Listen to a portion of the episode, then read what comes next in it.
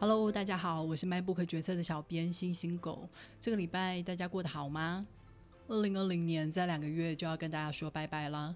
不过我们脸书粉丝团却进入了一个相对比较沉重的主题，就是战争。其他小编问我为什么要在年末选择这个主题，可能是因为武汉新冠肺炎已经肆虐了一整年，在瘟疫之后总是让人很容易联想到战争跟死亡。美国虽然号称世界第一强权，却在这场瘟疫里面死了二十二万人，非常大程度的影响到了下个礼拜的总统大选。而美国的总统大选结果也会非常大程度的影响到台湾。同时，中国的军机也时不时的提醒我们，威胁其实一直都在。在这种紧张的情势之下，只能读读书，安安心神了。这个礼拜要介绍的书叫做《生命如不朽繁星》。它是一本以车臣为背景的小说。等等，你知道车臣在哪里吗？给你一分钟，赶快查一下。对，它在俄罗斯的南边，紧邻着乔治亚跟亚塞拜然，在过去就是土耳其了。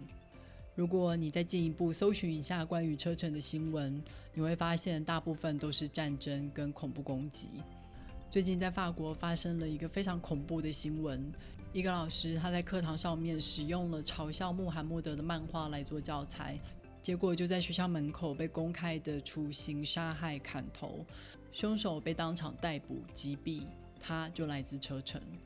如果大家还有印象的话，二零一三年波士顿马拉松发生了爆炸事件，总共有三个人死亡，上百人受伤。两个凶手宣称他们是为了捍卫伊斯兰教的荣誉，所以策划了这一起爆炸案。为什么车臣会产生这么多极端的伊斯兰教分子呢？这得从它复杂的历史开始说起。这本小说非常难得的以车臣作为背景，就让我们跟着小说的情节跟人物一起来了解、认识车臣吧。刚刚我们说到，车臣位于俄罗斯的南部，那是一片山区。地势非常的险恶，几千年来都是兵家的必争之地。之前，鄂图曼土耳其帝国的领土曾经扩张到这里，所以传入了伊斯兰教。大部分的车臣人也在这时候变成了穆斯林。之后，沙皇统治的俄国打败了鄂图曼土耳其帝国，把车臣纳入了领土范围。不过那时候，俄国的国教是东正教，信仰的是耶稣，所以宗教问题就成了这个地区非常大的冲突来源。推翻沙皇的是苏联共产党，他们组成了一个幅员极其辽阔的联邦国家，里面有非常多的民族，光官方语言就多达十五种。不过，斯大林一直对于境内的少数民族非常的忌惮，常常会采用以夷制夷的方式，例如把多个民族放在同一个自治区，让民族之间的人互相的猜疑，互相的制衡。加深民族之间的矛盾，来化解有可能反对苏联的势力。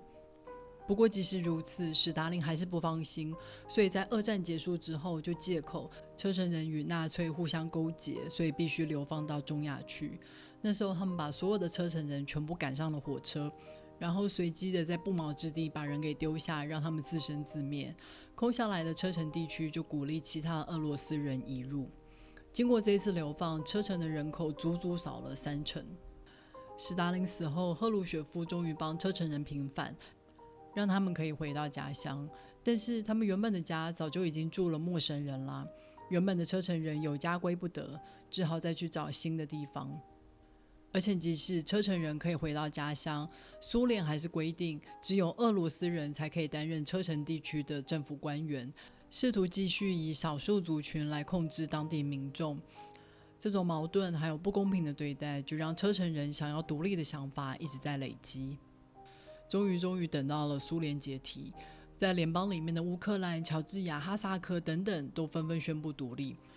当然，车臣也立刻宣布我要独立，但是俄罗斯不同意。一来，车臣是在沙皇统治的时候就是俄罗斯的领土，不像乌克兰是在苏联的时候才结成联邦；二来，车臣的地理位置实在是太重要了，不管是石油或是天然气的管线都会经过这里。如果让车臣独立的话，就相当于俄罗斯重要的资源都掌握在别的国家手里，这是绝对不能容许的事情。而且宣布独立之后的车臣也试图扩张他在这个地区的势力范围，再再都让俄罗斯感觉备受威胁。所以在一九九四年就爆发了第一次车臣战争，俄罗斯总理叶尔钦下令进攻车臣。不过他太过低估了车臣的武装实力，原本是内战的规模，结果最后却被迫派出了像坦克一样的重武器，双方损失都非常的惨重。虽然最后坐下来签了所谓的和平协议，但是车臣的反抗势力依旧存在，甚至还让伊斯兰极端主义在反抗势力里面越来越壮大。这些激进分子开始会对莫斯科进行一些攻击。不过，接替叶尔钦的普丁可没有这么好说话。他直接定调车臣的反抗势力就是恐怖主义，在一九九九年发起了对于车臣的第二次战争。这一次，他不止抓反抗分子，连反抗分子的家人也一起抓，就是想把所有的反抗势力都给铲除。普丁还把监狱里面的罪犯放出来，成为佣兵，就是要派到车臣去跟反抗军打仗。当然，其他国家会谴责俄罗斯的做法违反人权，但是同时间，莫斯科也遭遇了多起的炸弹攻击。俄罗斯表示，这都是车臣的武装分子所为，他们对车臣的攻击只是为了制止恐怖行动而已。二零零一年，美国遭遇了九一一，发起了全球的反恐运动，需要俄罗斯在中亚的支持。交换条件就是不再干涉俄罗斯跟车臣之间的冲突，即使西方国家退出。俄罗斯还是花了十年的时间，直到二零零九年才宣布战争全部结束。普丁在车臣内扶植了亲俄的政权，同时间继续增加移民还有驻军来控制当地。即使我们已经省略了非常非常多，但大家一定还是听得出来，车臣就是这样不断在各个政权之间流替。而且在最近短短的十几年间，就已经经历了两次大规模的内战。小说的故事其实前后才五天，出场的人物也不多，但是作者非常巧妙地利用这些人物的经历，串起了车臣的历史。哈桑他是一个历史学家，他在二战的时候还帮苏联打过仗，但是战争结束的时候，他坐火车回到家乡，却又立刻被送上另外一台火车流放边疆。十三年过去，他终于可以回到家乡，但是父母早就死在异地了。他能做的就是把父母的遗骨挖出来，装进当时流放唯一能带的一卡皮箱里面。他一生的梦想就是写下车臣的历史，但是他第一次出版只被允许写到俄罗斯进入车臣之前，因为在这之后就已经不能再是单纯车臣人的角度了，大家都是苏维埃政权的一份子。写下来的历史必须要符合苏联政权的正确史观，然而他一修再修，还是比不上历史变化的速度。以前可以出现的，现在不能出现了；以前正确的，现在也不正确了。上一集我们说民族是想象的共同体，看来历史也是想象的。桑尼亚他是留守在首都格罗尼兹的外科医师，他们一家人就是在流放时期来到车臣的俄罗斯人。属于统治阶层的少数族群，妹妹娜塔莎因为长得漂亮，更是成为众人簇拥的目标，简直就是像小公主一样的存在。桑尼亚成绩优异，所以后来去了英国留学。娜塔莎则是留在车臣。虽然她是俄罗斯人，但是车臣发生战争的时候，她一样得躲空袭，一样失去了亲人，一样无家可归。娜塔莎费尽了所有的办法偷渡出境，想去英国找姐姐。结果却不幸的被人蛇集团卖到了东欧，每天注射毒品，让他昏昏沉沉的去接客。大家有看过《即刻救援》这部电影吗？主角的女儿跟朋友一出了车站就被人蛇集团盯上，黑道闯入他们的住处，直接把他们掳走。其中一个人就被丢到了一个像是货柜一样的地方，货柜里面被隔成一间一间，全部都是接客的地方。每个女孩都被注射了高剂量的毒品，她们昏昏沉沉的，搞不清楚这里是哪里，也不知道现在是什么时候，嗯，根本也想不起来自己到底是谁。陌生人随意的摆弄他的身体，但是他现在只渴求一件事情，就是毒品而已。我那时候看到这一幕的时候，觉得既震惊又害怕。这世界上居然有这么可怕的事情正在发生，而我又是多么的幸运，可以不用担心这样的事情发生在自己身上。桑尼亚为了妹妹从英国回到了车臣。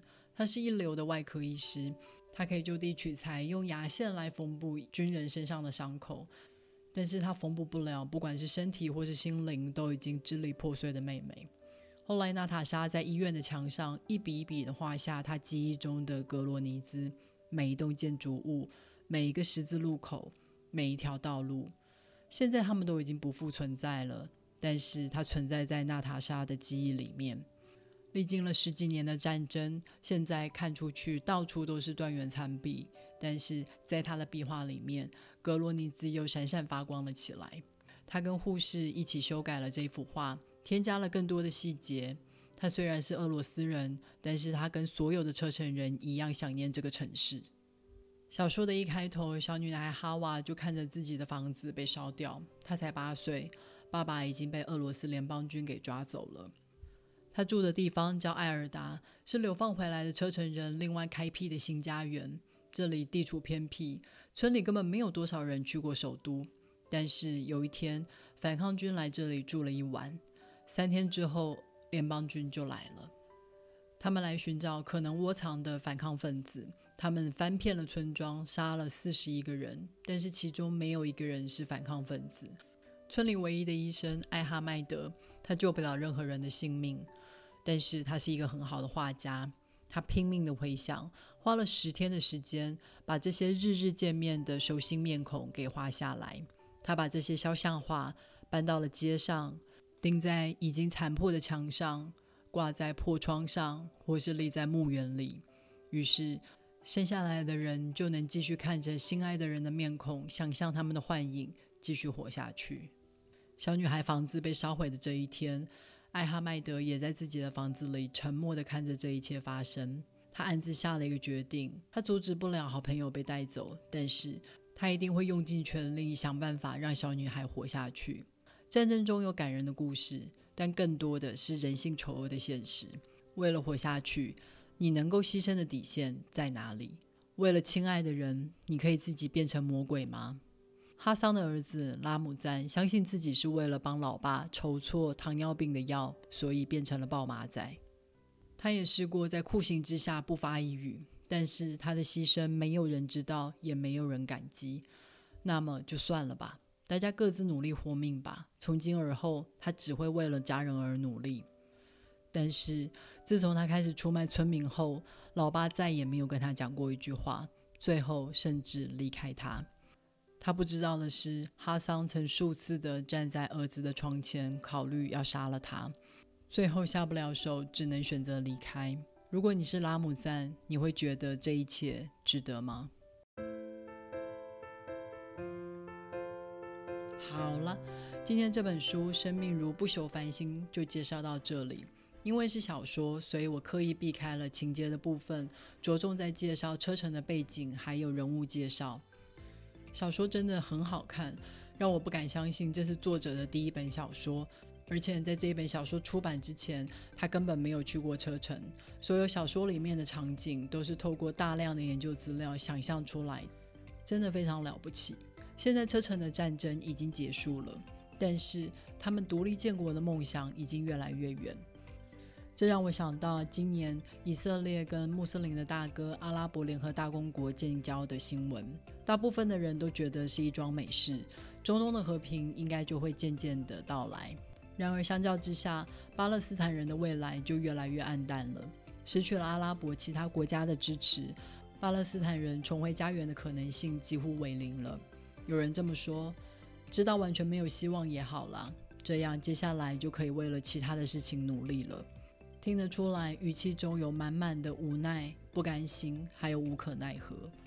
战争会摧毁很多的事情，包括城市的过去、生命、人性的善、未来的可能性。但是高压统治也会摧毁很多东西，历史会被改写，你原本珍惜的价值会被丢弃。即使你活了下来，也可能会变成完全不一样的人。我在看车臣历史的时候，也会不断的想到台湾。车臣因为曾经隶属于俄罗斯的一部分，而且地理位置非常的重要，所以一直被俄罗斯紧紧地抓在手里，实施高压统治。但是车臣人的民族意识就是在这样的高压统治还有反复不公平的对待之下被激发出来的。车臣曾经有盟友，但是西方国家为了自己的利益，跟俄罗斯做条件交换。不再干涉俄罗斯跟车臣之间的冲突。这一切是不是都跟台湾很相似呢？希望大家都去看看小说，认识一下在大部分人心中的恐怖分子究竟是从何而来。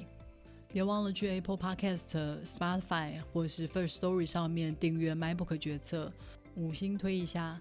那我们就下星期再会喽，拜。